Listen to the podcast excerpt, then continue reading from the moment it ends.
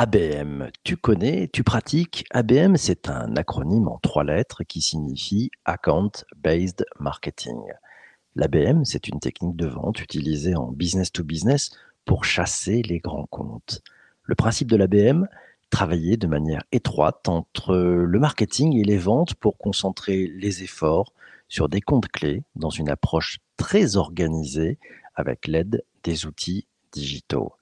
Ça fonctionne comment? L'account-based marketing et ça change quoi concrètement dans le modèle de vente? Pour en savoir plus et bien comprendre les transformations en cours dans la vente en B2B, j'ai invité dans cet épisode du podcast Isabelle Defay, spécialiste de l'ABM et de l'inbound marketing. Bonjour Isabelle. Bonjour PPC, ravi de te retrouver. Ça fait plaisir aussi. Isabelle, en fait, l'ABM, ça change quoi? Est-ce que tu peux nous expliquer ça de façon très simple? Bah, Finalement, si on veut être honnête avec soi-même, ça change pas tout à fait quelque chose. C'est-à-dire que ça complète et ça améliore quelque chose, mais ça change pas. Le fait de s'adresser à des comptes stratégiques, le fait de mettre un commercial dédié à un compte clé, c'est des choses qui existaient déjà précédemment. Euh, dans les entreprises, on avait euh, des account managers, c'était pas, c'est pas nouveau. Ce qui a un peu changé aujourd'hui, c'est l'apport du digital en fait. C'est la capacité d'aller recueillir de la donnée, de se nourrir de cette donnée pour prioriser, pour mieux comprendre, pour mieux adresser encore ces comptes clés. La data, la data, toujours la data. Alors, quand on travaille en ABM, justement, j'aimerais qu'on parle un peu de ce sujet de, données. On s'aperçoit en fait en creusant dans ces grands comptes que l'on découvre aussi des jeux de pouvoir, des jeux d'influence, euh, au-delà de l'organigramme classique, peut-être des jeux d'acteurs. On fait quoi de toute cette donnée Elle va où? On arrive à la stocker ou le RGPD nous en empêche?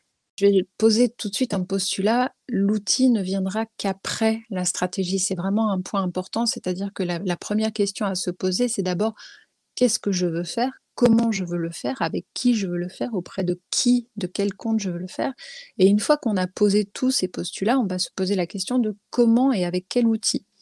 Euh, et la, notion de data, elle est importante parce qu'effectivement, comme tu l'as très bien expliqué euh, dès le départ, on va mutualiser et, euh, et, concentrer des ressources marketing et commerciales qui, il faut être lucide aussi, parfois ont du mal à travailler ensemble. Donc, il va falloir offrir une, une capacité à centraliser ces informations et à les rendre accessibles à tout le monde. Donc, effectivement, L'important, c'est de, donner les moyens de concentrer ces, informations, de les rendre accessibles, de les rendre intelligibles, de les rendre utilisables rapidement. Un commercial, par essence, il n'a pas forcément le temps d'aller creuser les sujets, etc. Son objectif, c'est effectivement d'être choisi, d'être retenu et de pouvoir vendre. Donc il faut lui donner les moyens d'aller vite, de gagner du temps. L'ABM, il y a une donnée qui était sortie il n'y a pas très longtemps, c'est 50% de temps gagné pour les équipes commerciales en prospection. C'est pas neutre.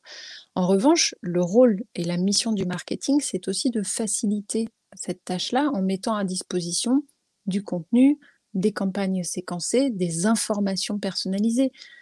Pour un commercial, savoir qu'effectivement, comme tu le disais, les jeux d'influence, les positions, les, les, les, choix, les décisions, etc., bien connaître son compte, c'est arriver avec les meilleurs, euh, meilleurs moyens. Je ne veux pas dire les armes, parce que je ne suis pas dans un discours euh, euh, de, de d'attaque ou autre, mais c'est mmh plutôt d'avoir les meilleurs moyens d'adresser ce compte et de créer euh, de l'attention, de, enfin, de recevoir de l'attention de la part de ce compte-là. Toi qui as un, poste d'observation euh, privilégié, puisque tu, recommandes beaucoup d'entreprises sur l'account-based marketing, qu'est-ce que tu as observé justement de, peut-être de cette nouvelle façon de travailler euh, en binôme entre commercial et marketing? C'était il y a quelques années finalement un petit peu un combat entre ces deux types de directions. Euh, aujourd'hui, ils travaillent main dans la main. ça change quoi en fait? Bah, en fait, je pense que la, situation qu'on connaît depuis 18 euh, mois, presque deux ans, a, aussi rebattu les cartes. C'est-à-dire que il y a une situation qu'ont connu beaucoup d'entreprises, c'est de se retrouver avec des commerciaux de terrain contraints d'être en home office, d'être en confinement, de ne plus avoir leur terrain de jeu, c'est le cas de le dire, et d'être de, privés de la capacité de rencontrer de visu euh, les personnes euh, qui étaient leurs, interlocuteurs privilégiés et, euh, de se retrouver avec la nécessité d'adresser autrement par notamment le digital, cette population-là. Et la situation a fait que ça a permis aussi peut-être de reconsidérer l'apport de chacun, c'est-à-dire que le marketing a peut-être pu voir la valeur que peut, apporter un commercial avec cette connaissance précise du terrain, les verbatims, la ce, qui, ce qui va être le caillou dans la chaussure des clients, etc., pour nourrir le marketing. Et à l'inverse, euh, le commercial va pouvoir exprimer ses besoins auprès du marketing pour avoir le meilleur contenu, la meilleure interaction, la meilleure expérience à proposer pour capter l'attention de ces comptes. On va s'adresser à des comptes stratégiques souvent difficiles à atteindre. On a parfois même des coffres forts, on n'arrive pas à rentrer. Et, euh, pouvoir s'appuyer l'un et l'autre vers cette même euh, ambition, ça, ça a changé. D'autant plus avec la situation qu'on connaît. Donc ça, c'est peut-être une évolution par rapport à, ces derniers mois où effectivement, c'est pas encore gagné. Hein. Soyons honnêtes, il y a encore beaucoup de, situations de silos, mais en tout cas, euh, il y a plus d'interaction entre le marketing et le commercial, notamment grâce à cette approche euh, account-based marketing.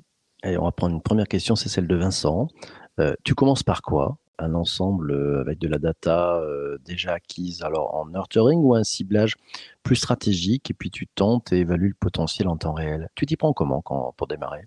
D'abord, on pose la question de quel objectif on se fixe ensemble. Parce que ça, c'est un point, c'est-à-dire qu'on ne se réveille pas un matin quand on est euh, marketeur, euh, dirigeant ou commercial en se disant tiens, et si je faisais de l'ABM Ça ne marche pas comme ça. c'est d'abord de se dire quel objectif je me fixe?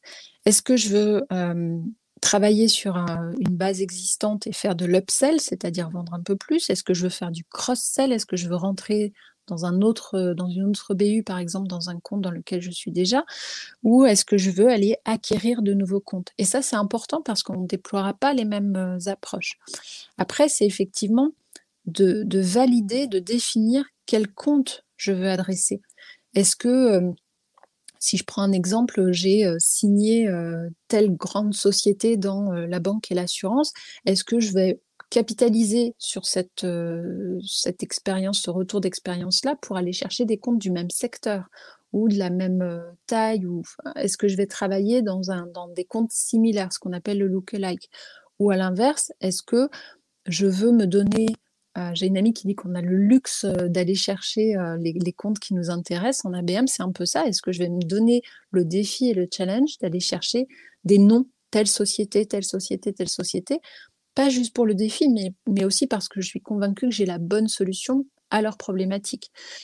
Et l'important, c'est euh, quand on démarre, d'aller chercher des comptes atteignables aussi. C'est important parce que si je me donne un, Everest devant moi, euh, que je suis en tong, ça va être compliqué. Donc il vaut peut-être mieux euh, faire le, le, puits de dôme dans un premier temps, certes en tong, mais de se dire, OK, j'ai réussi, et après, je ferai l'Everest. Peut-être pas en tong non plus, mais en tout cas avec les, bons moyens. Donc, se, donner aussi euh, une situation de, prouver le, concept de ce que je mets en place, de prouver la campagne, la qualité de ce que je déploie, avant d'aller sur un programme de plus grande envergure. Et justement, les objectifs en fait qu'on se donne, je comprends hein, ton, ton analogie entre le Puy de Dôme et l'Everest. Euh, on, est lundi matin. C'est hein. très parlant. lundi matin, c'est très tôt, tout va bien. Euh, justement, euh, on se donne des petits objectifs quand on veut cibler finalement un grand compte. On ne veut pas tout chambouler tout de suite. On se donne des objectifs atteignables pour dire allez, faisons déjà la, la preuve que ça fonctionne. C'est ça quand on démarche. C'est ça que j'entends?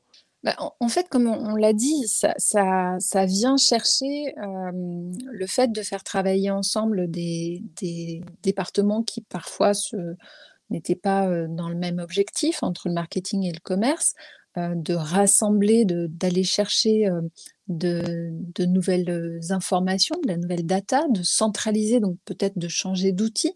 Donc il y a toute une conduite du changement aussi à accompagner dans cette approche-là.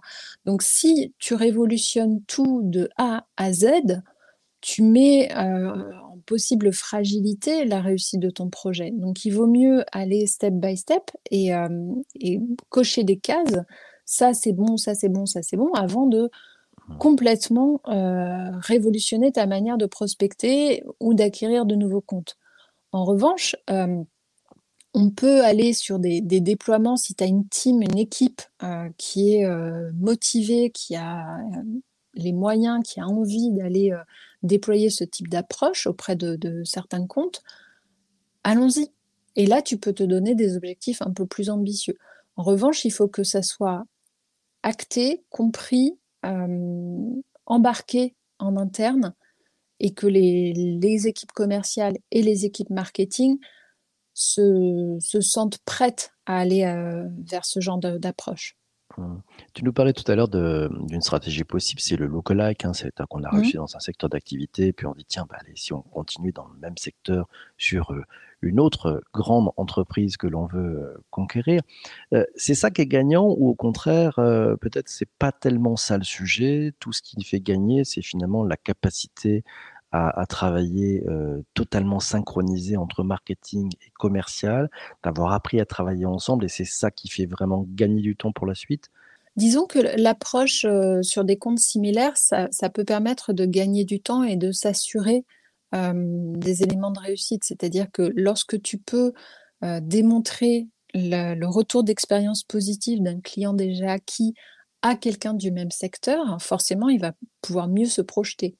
Donc, euh, c'est intéressant de pouvoir capitaliser sur, euh, sur cet élément-là pour aller chercher des comptes similaires. Après, c'est aussi, euh, il y a peut-être un point qui, est intéressant à rappeler, c'est que quand tu, tu abordes cette, cette approche d'account-based marketing, généralement, tu vas t'adresser à des comptes, on l'a dit, des comptes clés, mais tu vas être sur des cycles de vente quand même relativement longs. Donc, ça veut dire qu'il faut que tu restes à l'esprit suffisamment longtemps tout au long du cycle de, vente, tu vas avoir beaucoup d'intervenants dans le cercle de décision, c'est-à-dire que tu vas avoir différentes structures, différents départements qui vont pouvoir entrer en, ligne de compte dans la décision finale et tu vas souvent être sur des paniers moyens élevés, voire très élevés. Euh, on a par exemple des, clients qu'on accompagne, on est sur euh, des millions d'euros et on est sur 3-4 ans de cycle de vente c'est immense. Donc ça veut dire qu'il faut déployer des campagnes suffisamment euh, personnalisées, suffisamment séquencées, suffisamment construites pour couvrir ce cycle de, vente très long et rester à l'esprit et offrir surtout une expérience. C'est-à-dire que il faut, il faut se démarquer du lot. Il faut offrir quelque chose qui va capter l'attention des interlocuteurs, donc bien les comprendre, bien les connaître, savoir où est-ce qu'ils recherchent une information, savoir qu'est-ce qui, les motive, qu'est-ce qui leur plaît, ou à l'inverse, quelle est leur problématique, quel est le caillou dans la chaussure, et se nourrir de tout ce qu'ils font. Aujourd'hui, en digital, tu peux écouter des podcasts, on est en train de le faire là, d'aller chercher ce que dit une personne, ce qu'elle partage dans une tribune, lire des rapports annuels, etc., pour te nourrir de ce qui se passe dans l'entreprise que tu souhaites adresser. Une chasse sur temps long, alors. Une chasse sur temps long avec euh, beaucoup d'interactions et de relations. Prends la question, tiens, de, Lionel. Euh, il comprend que vous recrutez. Quelles sont les qualités d'un bon chasseur en business to business? J'allais dire l'empathie. Euh, d'autant plus quand on est sur, sur ce type d'approche. En fait, ça, peut paraître un peu bisounours, mais très sincèrement, on est dans une nouvelle façon d'adresser et de créer de la relation et de l'interaction. On a beau être sur du digital et s'appuyer sur du digital, on est avant tout sur de l'humain à l'humain. C'est-à-dire que euh, on va aller euh, proposer quelque chose qui va capter l'attention. On est, tous dans un monde euh, surinformé, on parle d'infobésité, etc l'attention qu'on va recevoir de l'autre va forcément euh, être retenue. C'est-à-dire que si euh, j'envoie un livre dans lequel j'ai mis une annotation, dans lequel j'ai mis euh, des, petits, des petites coches pour dire tiens là, ça peut être intéressant pour vous, etc. ça peut paraître bateau, mais en même temps, j'ai pris le temps. J'ai pris le temps de comprendre ce qui se passait de l'autre côté. J'ai pris le temps de, d'offrir quelque chose que j'ai personnalisé, etc. Donc, c'est, euh, ça participe de ça. Et donc, cette empathie, elle est importante. Et on est plus dans du conseil que de la vente. On va mmh. apporter une réponse à, une problématique. C'est souvent la, la difficulté de, d'arriver à sortir du produit ou du service et de parler de l'autre. Euh, on, a cette technique euh, qui, est, euh, qui, est, proche aussi du rédactionnel, qui est le vous, je, nous. c'est vous, qu'est-ce qui vous arrive à vous, c'est quoi votre problème, je, l'ai compris. Je, c'est qu'est-ce que je peux vous apporter, et nous, c'est qu'est-ce qu'on va faire ensemble. Mais on pourrait presque aller dans ce sens-là en ABM. Donc de l'attention, de l'attention, de l'attention, de l'empathie, et puis euh, on garde le, contact, et puis euh, j'aime bien le vous, je, nous, c'est à garder. Autre question, tiens, c'est celle de, de Vincent. Est-ce que l'ABM a un coût, direct ou indirect, différent de celui d'une organisation classique? Oui, il a, il a un coût différent dans la mesure où on va aller chercher des comptes différents. C'est-à-dire que j'avais j'avais rédigé, j'avais proposé un, article justement sur la complémentarité et aussi les différences qui existent entre l'inbound marketing et l'ABM. parce que effectivement, lorsque tu vas aller chercher des comptes en ABM, tu es, comme je le disais tout à l'heure, sur des comptes dimensionnés. Si tu concentres des équipes marketing, des équipes commerciales, que tu déploies des campagnes personnalisées pour aller chercher des petits paniers moyens, ton coût d'acquisition client, il va exploser. Donc ça n'a pas de sens. Il vaut mieux s'orienter dans ce, dans ce cas-là vers une approche inbound marketing où je mets à disposition un ensemble de contenus parce que je m'adresse à un volume potentiel de clients élevé et là c'est eux qui vont venir vers moi. Quand je suis en ABM, je vais presque, quand je suis dans, le niveau le plus personnalisé de cette approche-là, je vais presque avoir une campagne par compte.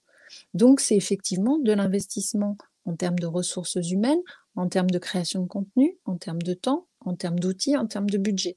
Mais parce que je vais chercher des comptes très rémunérateurs en face. Donc, le, rapport, le retour sur investissement, il est correct, il est équitable. Il est équitable. Un peu de prospective. Euh, L'ABM a 3, 4, 5 ans. Tu vois ça comment, cette technique, cette nouvelle façon de, chasser en, business to business? Tu lui prédis quel avenir? Euh, je pense que alors tu as des, euh, les États-Unis et l'Inde notamment sont, très avancés sur ces approches-là.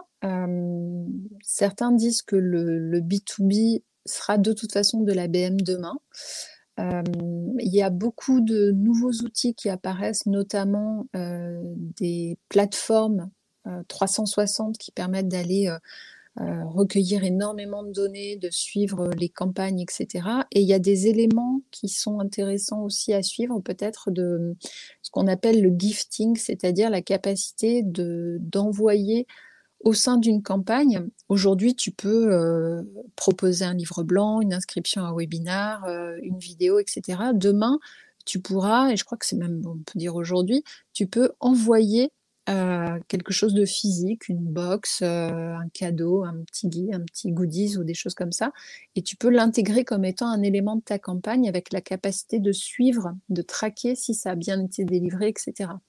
Donc ça, ça fait partie des évolutions qui existent.